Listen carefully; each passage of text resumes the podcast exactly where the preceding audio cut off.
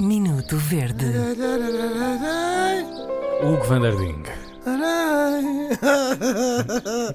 Pois hoje temos eh, uma, eh, um verde- verdete, podemos começar a Sim, chamar verdete, claro, verdete sim, sim. estas reclamações eh, do nosso ouvinte Helder Rocha, que nos escreveu para o nosso e-mail e que nos diz: Bom dia, o que me deixa verde são o uso avulso de anglicismos na linguagem corrente.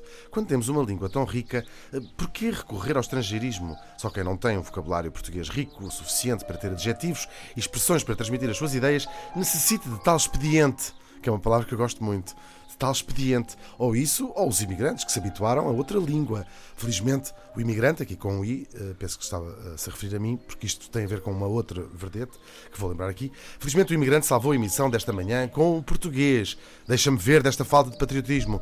Felizmente, devem agitar muitos cascóis da seleção da Federação Nacional de Clube de Futebol Verde.